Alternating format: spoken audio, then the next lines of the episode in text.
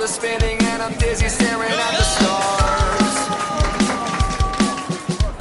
I left Conversaciones de bar. Un podcast de Tapas Magazine y Cervezas Ámbar de charlas bien tiradas. Conducido por Andrés Rodríguez. Bienvenidos a una edición más de este bar que pretende ser un podcast, o este podcast que tiene ambición de compartir una, una cerveza y que habla de bares con amigos y de las cosas que se hablan en los bares con amigos. Hoy recibimos en esta edición, que puedes escuchar cuando quieras y las veces que quieras, a, a un buen amigo de la casa, de la revista y también de los bares. Oye, ¿te has dado cuenta de que todas las cosas buenas de la vida acaban en bar? Por fin ha llegado el jueves, acaba el bar, todos a una esto se mueve, acaba 120 años elaborando con pasión una cerveza que acaba en bar. José Ángel Mañas. Hola, ¿qué tal? Buenas tardes. Bueno, no sé si los 30 minutos que nos tenemos acotados serán pocos para todo lo que tú nos puedes contar de, de la cultura de bar, eh, en, en la que sobre todo queríamos hablar de creatividad y bares, ¿no? Y, y en tu caso especialmente de literatura y de, y de periodismo. Eh, ¿puedo, ¿Puedo explicar o puedo definir que, que José Ángel Mañas no, no habría arrancado su, su carrera literaria sin los bares?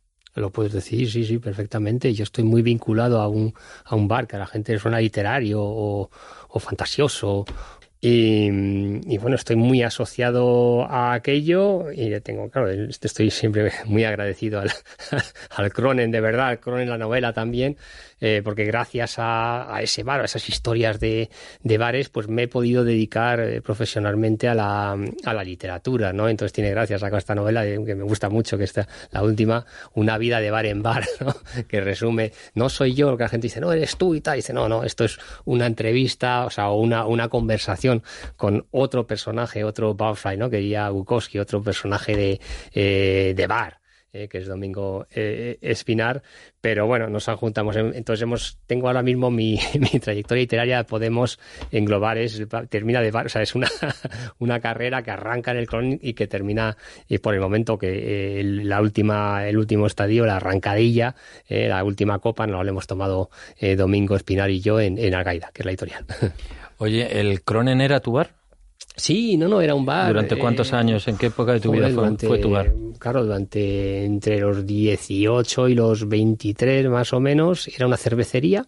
Era un bar que estaba, bueno, eh, había uno, uno, de mis amigos de mi pandilla, vivía ahí al lado y, y, quedábamos allí, ¿no? Entonces era un bar de, de cañas, era un bar, bueno, en la época es que no teníamos móvil, entonces cuando tú te citabas con la gente, son aquellos años, eh, final 80, primero, principios de los 90, pues decía, quedabas en el Cronen, eso significa que ya llegaría la gente, había como un margen de tres o cuatro horas, ¿no? Más o menos. Y nadie se enfadaba, ¿verdad? No, nadie se enfadaba. Porque ¿no? uno Entonces, llegara en ese margen. No, no, efectivamente. Entonces tú llegabas y bueno, a las ocho llegabas pronto, a las doce ya, doce, unas, cuando ya te ibas, ya te ibas a, a, a garitos a, a, tomar copas. Más, más fuertes. Eh, eh, eso es. O sea, las copas nunca eran en el No, no, eso era cerveza. Cerveza, a lo mejor la primera arrancabas y luego ya cogías el coche, ya nos íbamos al centro, íbamos pues, a las zonas que eran Malasaña y Chueca en aquella época, la pies todavía no, eh, no tiraba y ya entrabas en otro en otro circuito de, de copas, ¿no? Entonces, aquí es verdad que es curioso cuando lo piensas que no, que no había móvil. La gente dice, ¿cómo hacíais para quedar? Pues eso, sabías más en el fondo conocías el circuito, ¿no? Sabías que arrancabas en el, en el Cronen hasta las 12, luego ya eh, podíamos bajarnos por Velarde ahí al laberinto, ahí se escuchaba mucho, ahora que está Jim Morrison lo están conmemorando, ¿no? Pues es verdad que ahí pasaban mucho, eh, joder, las, los vídeos de los dos me los he chupado. Fíjate que no los he escuchado tanto en sí, en como visto. yo, como visto en esos, esos vídeos de aquella época, conciertos, eh, y bueno, Woodstock también lo ponía muchísimo, ¿no? Y luego ya era, pues, eh, se podías terminar, pues ibas a la Vía Láctea, la, la nueva visión, y a última hora ya ya tirar, tirabas hacia, hacia el Yasta, ¿no? Ya hacia los últimos años eh, ya empezaba a ser como el after rockero de, de Malasaña, ¿no? Y luego si querías seguir, pues ya... Eh, eh, pues ya, te tenías que incorporar al, circuito discotequero, ¿no? Eh, digo los últimos años porque ya estás un poco, ya los 90 los empiezo a juntar. Antes habría sido los caritos típicos de última hora, habría sido el Agapo, Eh, bueno, vida cierra bastante tarde. Es que en aquella época se cerraba, se cerraba tarde, ¿no? Y, era un poco el, circuito, ¿no? Entonces, para nosotros era arrancar en el Cronen las cervezas y la última, pues no, Dios sabía dónde, ¿no? Oye, ¿de quién era el Cronen? Joder, pues no lo sé, no era un señor. No había una relación de, de, No. de propietario-clientela. No, no, era un, era un señor. Eh, iba a decir canoso, claro, como yo ahora. en aquella época me parecía un señor canoso. El mayor. entrevistador también. Eh, ta- te pelas. Eh, y, y no, sí que recuerdo que, claro, cuando salieron las claro, historias de Cronen, fue un- la novela tuvo un éxito desproporcionado eh, por muchas eh, historias. O sea, eh, y sí recuerdo que, o sea, nadie, na- ninguno se lo esperaba. Empezando por mí, sí recuerdo que al principio, sin saber de qué iba la novela, él puso en el Cronen una, eh, pues bueno, un, debió salir en el país o en un periódico, eh, una Sí, es- página esto- sobre mí. Esto que hacen los bares, que son Efecti- como un muro, un muro de, de Facebook de Eso, las cosas que pasan alrededor del bar. ¿no? Efectivamente, entonces lo enmarcó ahí y estaba muy orgulloso. Claro. Y, eso, y eso funcionó bien durante, o sea, dos meses estuvo, estaba encantador conmigo hasta que de repente un día empezó a entrar y me empezó a poner caras largas. Y decía, ¿qué le pasa a este hombre? Y tal. O sea, que había salido la novela, la había leído y en la novela se decía que el camarero, cosa que era cierta, eh, que pasaba papelas y que no sé qué. Y entonces eso ya le sentó fatal al hombre y entonces desapareció aquel marco. Pero no- no te prohibió- no te prohibió pasar. No, no me, no me prohibió, pero cada vez me, joder, me ponía un careto así de mala leche, estaba poco contento, ¿no? Y, y nada, y luego ya es verdad que aquello uf, puso mucha luz sobre, sobre mí, sobre mi entorno y tuvo, hubo problemas, o sea, tenía una, un grupillo de música entonces, eh, claro, eran hardcoretas, les gustaba mucho el rollo este de, de, de Fugazi, eh, Black, o sea, este tipo de, de bandas muy, muy el bajo, ¿no? independientes. Yo tocaba el bajo, El yo bajo. tocaba el bajo. Y, y claro, yo no ya era demasiado conocido, ya era una especie de traidor. Entonces aquello se eh, acabamos. Fue la última vez, lo comenté otro día con Andrés Casas, que era uno de los guitarras, eh, que estuvimos en San Rafael, fuimos a tocar y ahí nos pusieron, eh, recuerdo, la publicidad era yo, finalista en Nadal, y, y en pequeñito Lox, que era como se llamaba la banda. No, no le gustó Eso nada. divide cualquier sí, grupo. Eso divide cualquier grupo. Y, y bueno, ahí fue, fue muy gracioso porque esa noche acabamos fatal en una hubo unas canciones que la quisimos dedicar al, al, al pueblo. Dice, esto se dedicamos a San Rafael. Y luego eso lo dijo el cantante y, el, y el guitarra dijo, hijo de puta. No tenía, que, no tenía nada que ver una cosa con la otra, pero se mezcló San Rafael, hijos de puta.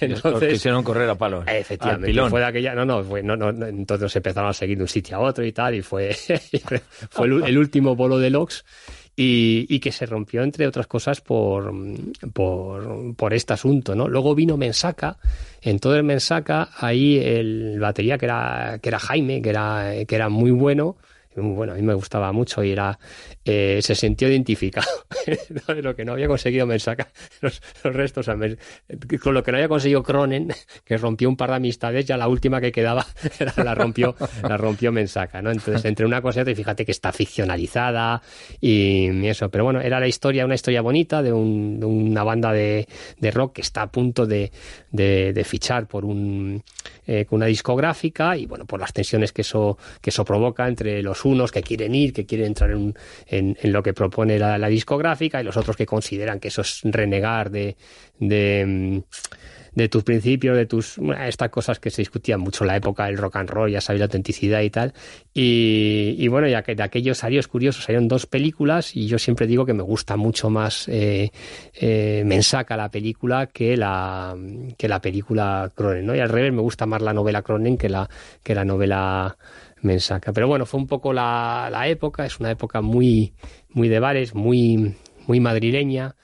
Eh, para mí, del bar icónico, a mí el que más me gustaba de aquella época, estoy hablando de principios de los 90, ya te digo, del 89, yo tenía 18 años, siempre digo que es cuando empecé a salir un poco en serio, entre comillarlo de en serio, y el 94, que es cuando quedo finalista del, del Nadal, que ocurren todas estas cosas y de alguna manera me separan de, eh, de mi entorno natural, pues esos años son los que yo viví eh, más a tope la, la noche y para mí el bar icónico más que más que más me gustaba de la época era, el Jam, ¿no? Que estaba en la calle eh, Barbieri. Otro día lo contaba con Carlos Galán, ¿no? De Subterfuge, que también iba al Jam. O sea, era, era, una, era un garito eh, muy oscuro, eh, música muy punk 77, los Jam, los, los Clash, eh, los Ramones.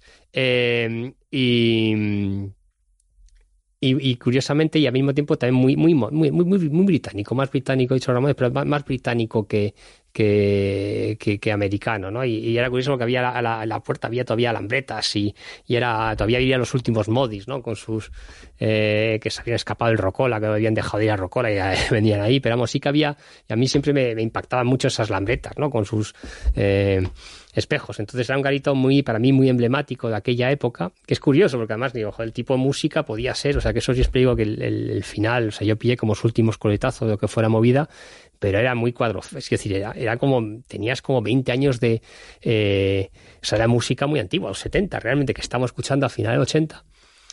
Y ese bar era emblemático, y luego hubo otro, que es el gueto, entonces el gueto también estaba en Barbie un poco más arriba, y eso en el 94, o sea, lo que en el 89 estábamos en el Jam, en el 94 estábamos en el gueto y en el gueto ya empezaba a sonar, eso ya era, eh, joder, pues James Addiction, Faith No More, eh, los Red Hot Chili Peppers, eh, Sonic Youth, los Pearl Jam, realmente música muy alternativa y muy lo que se llama música alternativa entonces, pero muy eh, los Beastie Boys muy en la o sea, muy que estaba sonando. ¿no? Entonces, es verdad que hay un salto por una parte totalmente de, mm. de, cinco años entre una cosa y otra, pero al mismo tiempo el salto musical es como de 20 años, ¿no? Que se estaba y, yo ese es el recorrido ¿no? que, que, yo recuerdo musicalmente y luego ya pasamos, luego hubo la, la, irrupción de la música electrónica que también se da en los años 90 y que para mí fue un eh, cambió totalmente la cultura de noche, ¿no? Yo tenía una cultura rockera y Malasañera, que era un poco lo, lo, clásico, y de repente aquello era otra cosa, o sea, era en, irrumpes, o sea, entras en el mundo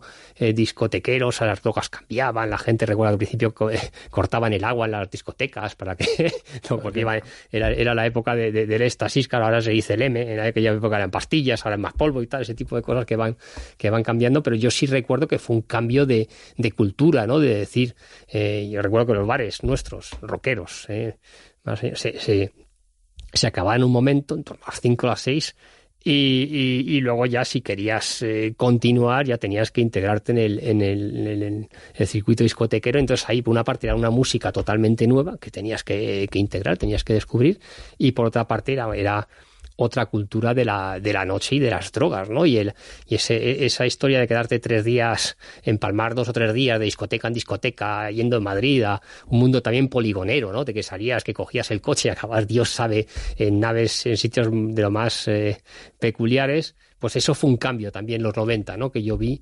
Eh, hubo también la hibridación, o sea, a nivel musical, ¿no? Que era, eh, al principio incluso o sea, el, rock y el, y el techno estaban como reñidos, ¿no? Parecía que, eh, que no los que éramos rockeros mirábamos por encima de la, del hombro a los que eran eh, más gente de animales de discotecas y luego de repente tus grandes ídolos. ahora quizá pase al revés, ¿no? Ir a un bar totalmente, de, no, no. de, rock and roll ahora es pero ya, old fashion, Totalmente, totalmente. No, pero ya en aquella época tus grandes ídolos, ¿recordáis? Los, los Sudor, los David Bowie, todos se iban pasando, o sea, todos iban eh, y descubriendo la electrónica que fue lo más bonito, ¿eh? Cuando empezaron a, a juntarse los dos universos creativamente y todo eso fue los 90, ¿no? Fuese y luego ya y todavía la música tenía una importancia que yo creo que a partir de los 2000 eh, la ha ido perdiendo, ¿no? Luego ya ahora lo último ya es más el, reggaetón, el trap que ha vuelto a recuperar. Siempre a mí lo que me gusta del trap es que, y siempre lo, lo digo, ¿eh? con respecto a la gente de mi, de mi generación, lo que eran los años eh, 90, la, la, generación nuestra, mía, vamos, eh, es la, los, lo que es los planetas, los indies, los eh, Silicon Flash, los el Inquino Comunista, este tipo de, de bandas. Y, y lo, que, lo que hicieron, lo que Dover, o sea, ese tipo de...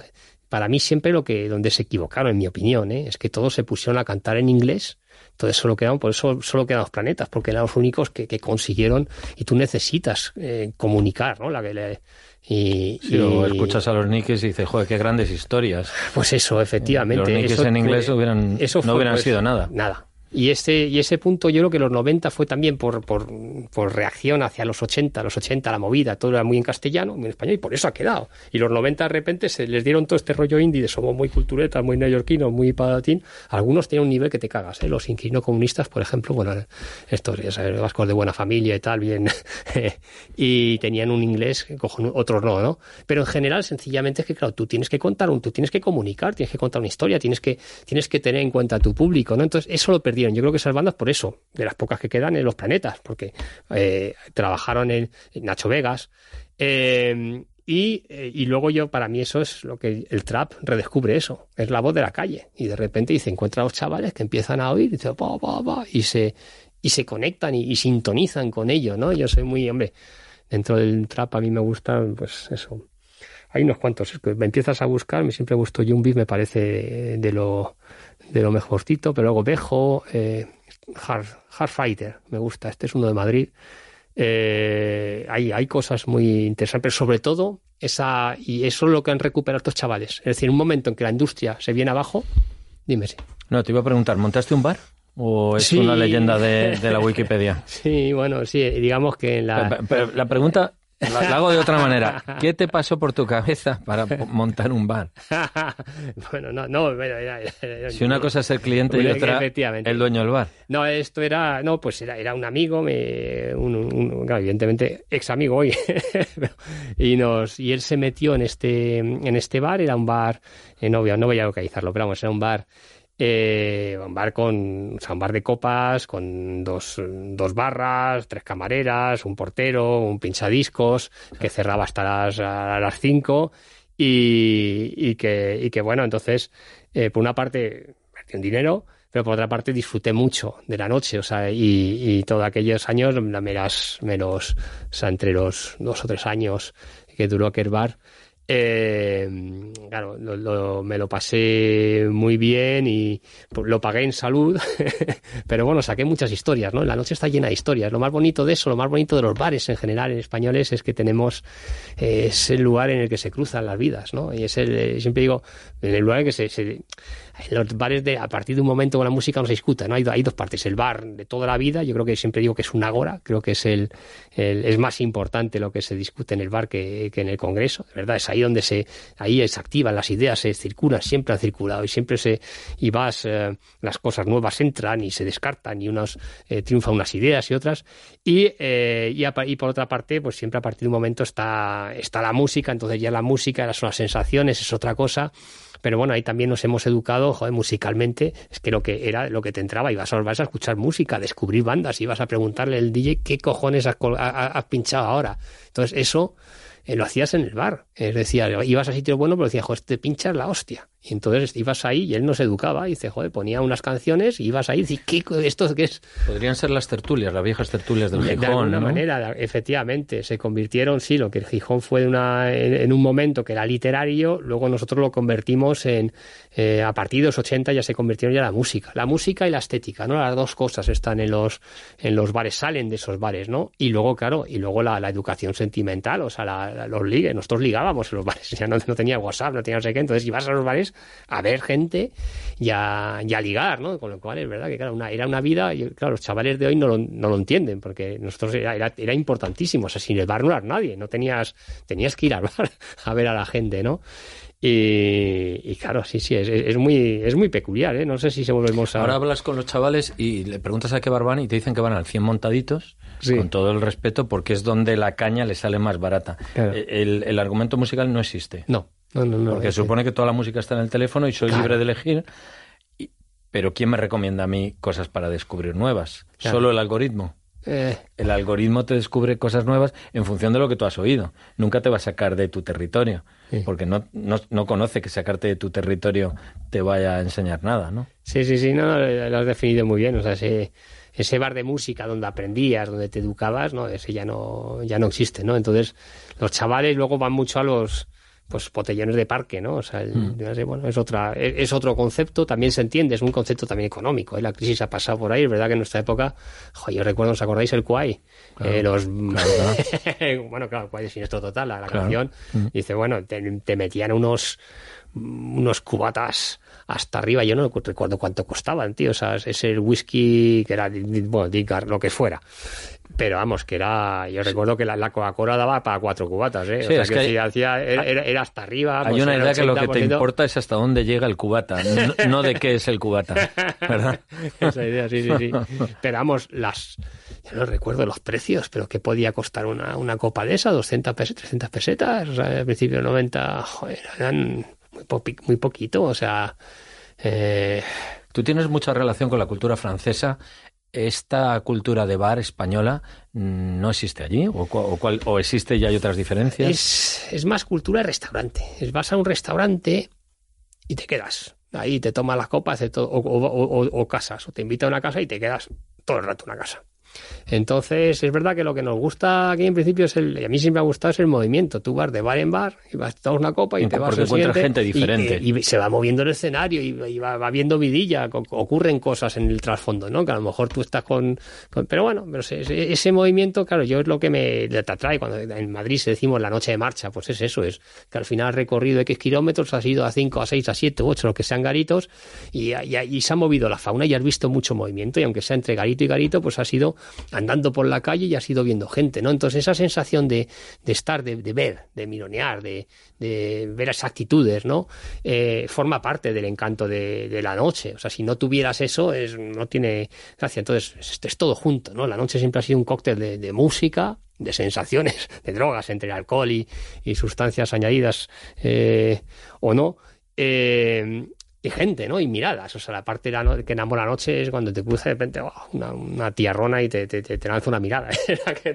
sí, sí, y de pronto cuando te vuelves ya se ha ido a otro bar. y tú dices, ¿a qué, habrá, ¿a qué bar se habrá alargado? es romanticismo, estás ahí cazando miradas. En el fondo es ahí. Y luego miradas con actitudes, con vestimentaria. Dice, joder, y ves a un tío y dice, joder, este tío qué bien, eh, qué, qué, clase tiene, qué tal. Todo, todo, eso forma parte de, formaba parte del encanto, ¿no? O sea, ahora ya, ya no sé muy bien dónde está. O sea, luego los chavales están en otra en otra cosa.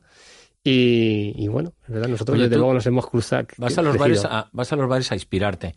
¿Qué, ¿Qué, te parecen los no sé si vas también a escribir? ¿Qué te parecen los, los escritores y los cantantes y los músicos no sé, por decir uno Sabina, que presumen de escribir en el rincón de una esquina, ¿te vale? ¿O tú no lo usas? ¿Tú prefieres que no se te conozca? No, no sé, momento. En hombre, hay, hay, siempre ha estado Jardín Poncela, escribía en los, en los bares, como dice Gijón, había mucha gente, mucho escritor de, de, bar, de ir ahí con sus cuartillas, eh, en Ruano también escribía en los bares. Eh, Umbra yo creo que no, eh, yo creo que al final no. Eh, Sabina es otra cosa, dice, claro, esas son letras de canción, tío. Una servilleta te vale, no es lo mismo. Pero bueno, eh, no, a mí no, no, no, yo, yo eso no, no, ni siquiera llevo libreta ni nada. Yo estoy estoy, estoy, me fijo en lo que hay. ¿Y, escribes en caliente si estás en un bar y te fijas en algo que te llama la atención? pero tienes, que, tienes que escribirlo al día siguiente. Eso sí. Porque si no se te escapa, aunque no sepas para lo que va a valer. ¿o? Sí, sí, sí. No, la, la eh, sí. O sea, esa parte es decir, cuando llego a casa, o sea, al día siguiente, digamos que la memoria, por lo menos la mía, la memoria fresca, que yo creo que es la que eh, la que vale para escribir, o a mí, a mí la que me funciona, la que transmite bien lo que dura unas 24 horas. A ver, es decir, esa, esa impresión, esas cosas, clac, al cabo de un tiempo se, ya, ya, es otra, otra historia. Entonces a mí sí me gusta así, cuando llego a casa y tal, al día siguiente ya me pongo y si hay cosas que me han inspirado, que me, que me vienen bien, que me, que me interesan, las, las, las escribo, ¿no? Eh, y así funciona. Bueno, una vida de en bar eh, esto, es, es, diferente, o sea, porque Cronen está escrito de memoria. Cronen es, ya en su época se decía, es una novela magnetofón y yo nunca, nunca trabajé con magnetofón, pero en cambio luego una vida de bar sí que eh, grabé una serie de conversaciones y las recreé, ¿no? Entonces se parece, más antropología. A mí el, libro al que se parece más este es al de Oscar Luis, la, la, vida, ¿no? Era, Oscar Luis era un antropólogo en este es neoyorquino, su nombre no, se llamaba Oscar Luis, se llamaba, tenía un nombre polaco, creo que era de origen eh, de ascendencia judía, o sea, tiene, tiene, un, tiene un perfil un poco extraño y luego baja a, México y conoce a esta familia, los Sánchez, y, lo, les graba y hace una cosa a mí es que me encanta, ¿no? o sea, la, la, vida, los hijos de Sánchez y la vida, los dos. Eh, y, y, saca un, un, libro que yo lo he leído siempre una novela, pero es pura antropología, o sea, realmente es, y, esto fue peculiar, digamos que con Domingo Espinal pues nos dedicamos a...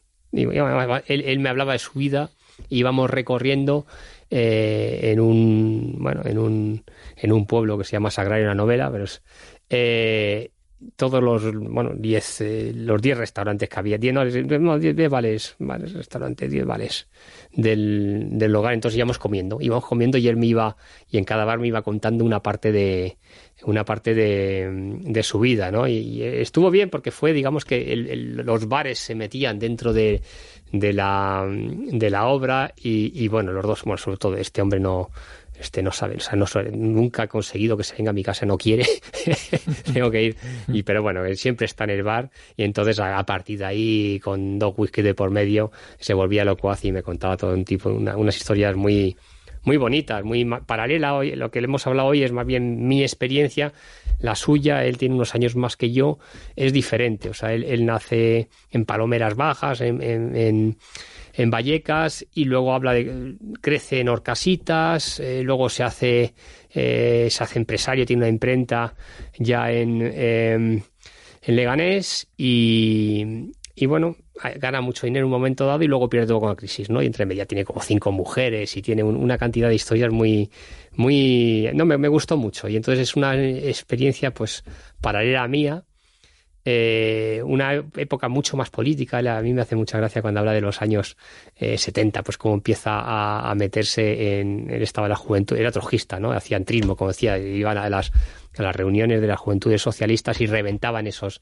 esos mítines, ¿no? Entonces hay un ambiente ahí eh, muy peculiar, muy de la transición primera, que, es un, como es, son 10, 15 años eh, más que yo, me, a mí me, gusta, es como mi hermano mayor, ¿no? Que, que me da, y, bueno, era, era como una parte que yo me había perdido a película, me la, me la añadió, añadió él. Y, y bueno, pues tenemos, ha sido, sí, es un, un libro muy, muy, muy vital, muy, muy la vida. La vida y la vida que me contaba y la vida que estábamos, eh, que se estaba filtrando según charlábamos. Oye, ¿en qué momento em, uno deja de asistir a ese circuito de bares? ¿Es cuando ya los amigos no son el, el referente de la socialización? Y, no, he, querido, ¿no? ¿Sigue abierto? Eh, yo, me, yo me fui, me fui porque además me, me tiraba la noche en Madrid mucho y yo me, fui fuera a 40 kilómetros por eso, de alguna manera. Luego descubrí otro circuito diferente, que también hay. Pero mm, hay quien sigue, hay quien sigue. O sea, yo otro día estaba, pues, me acerqué a la, realidad en la correa Baja San Pablo y ahí, ahí sigue cincuentones con la misma. Unos no han desconectado, ¿no? Yo me he hecho, me he rehecho una salud y ellos, yo los veo que siguen, siguen en la misma, en la misma onda, ¿no? Entonces hay quien, sí, sí, los, los hay que. El otro día comentaba esto con, con Lenore en la radio, ¿no? Que decía que tenía amigos que siguen drogándose, siguen metiéndose mucha caña y que están ya decidiendo que se van a juntar una especie de, de, jubilación de esas, una, una casa que tenga en cuenta sus, sus necesidades, ¿no? Entonces, hay circuitos, los cincuentones de nuestra, vamos, siguen, siguen dando, además son quienes tienen dinero, ¿no? Con lo cual se pueden permitir muchas cosas. Claro. Oye, una, una pregunta que te habrán hecho muchas veces, pero con el tiempo, ¿qué, qué ¿Qué tuvo que pasar para que el Cronen fuera un éxito, como tú has definido al principio, desproporcionado? No lo sé. Eh, muchas cosas. Mm, siempre, hombre, siempre se está buscando las nuevas tendencias, las nuevas. Eh, es una antorcha pues que van llegando cada vez más gente más joven, pues en música, pues será. Em, ¿Quién levantó la voz primero? Entonces, en ese caso, eh, bueno, se notaba que había algo, había un. Yo siempre digo que en los 90 no llegó a tener el, mismo eh, la misma fama que los que los 80, pero hubo una cena y hubo una cena interesante, hubo mucha intensidad, no aquello mm, que se ha quedado vinculado el rollo indie y tal, pero bueno, sí que había eso, había eh, estaban escritores, estaba Loriga, eh, estaba yo, pues estaba Lucía Echevarría, había gente y que tenía un aura moderno que se equiparaba a la música, ¿no? O sea, podías tener una, una, una influencia, una, una aura eh, parecido. Luego los cineastas de aquella época, pues los que arrancaban, pues los, los, los Medem, Alex de Iglesia, Menábar, tal, o sea, se, juntaba un poco todo y sí que hubo un momento de, intensidad artística en, en muchas ramas del, del arte. Entonces, de alguna manera, pues las editoriales, pues como todos los medios, iban buscando, me imagino, que, que algo, algo que representase aquello. Ahí, pasa algo y, bueno, pues se encontraron con este, con este texto, ¿no? Me imagino que, que por ahí fueron los tiros. Y, entonces, ¿por qué? Pues yo creo que también era una época justo antes, los 80, lo que era la nueva narrativa, pues era había una tendencia un poco cosmopolita, y lejos, estoy pensando Jesús Ferrero, mira que me gusta a mí, Ninjerjin, o sea, China, o sea, ese tipo, había una, una aura, o sea, había eh, la gente 10 eh, años mayor, tiraban un poco por esa, por esa línea, se habían olvidado del encanto de lo, de lo local, de lo que estaba delante, pasando delante de, la, de, sus narices, ¿no? Entonces nadie era, e, ese mundo de bares, a nadie le parecía, que estaban todos ahí, ¿eh? Pero nadie se había dado cuenta que era un mundo novelable, ¿no? Y de repente pues salió el Cronen y, y bueno, pues te das cuenta que se podía, que había interés y que, y que podía podía, era novela, era pues igual que lo que es fotogénico, pues esto era no, novegénico, por decirlo eh, así, ¿no?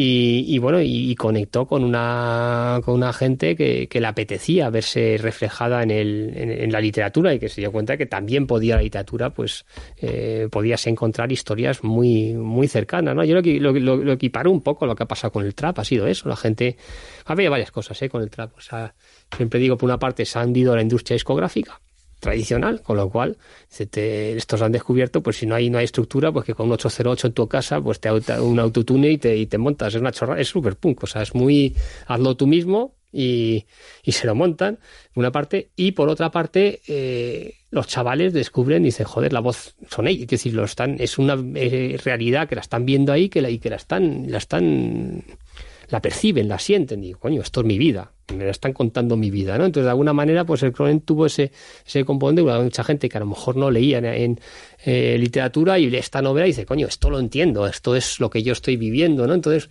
eh, pues eso, supongo que hastío de, de una corriente anterior, eh, encanto de, de la novedad, de la...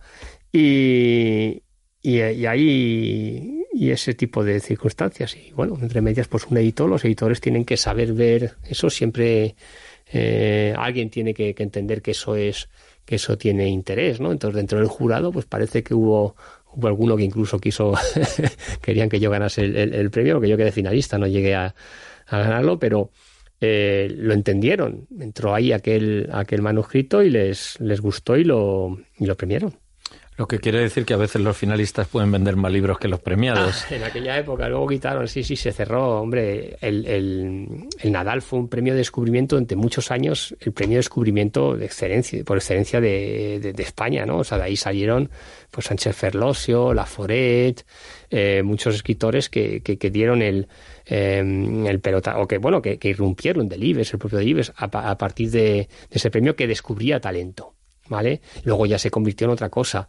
Eh, hoy no tiene nada que ver y desafortunadamente yo no la deriva de destino no me tira más hacia novela negra es otra otra cosa o sea, era una cabecera que tenía que ver con, con una línea realista española eh, que a mí me gusta mucho el realismo de la posguerra lo que es la Foret, Cera, Decoa eh, Delibes y, yo ahí me sentía muy cómodo, ¿no? Y luego, bueno, pues lo que son las tendencias, lo que son las políticas editoriales y decidieron que, querían, tenían que ser una cosa por más novela negra, que a mí me parece estupendo, pero me da, me da pena, o sea, creo que hay eh, destino, eh, bueno, no es, eh, para mí no es el destino en el que yo, pero también está bien, ¿eh? O sea, me he alejado y bueno, uno, cada cual va haciendo, es normal, los, los, los sellos editoriales viven su vida, evolucionan y, está bien. O sea, yo siempre me guardo un recuerdo extraordinario en mi primera etapa con, Destino y luego pues nos hemos separado.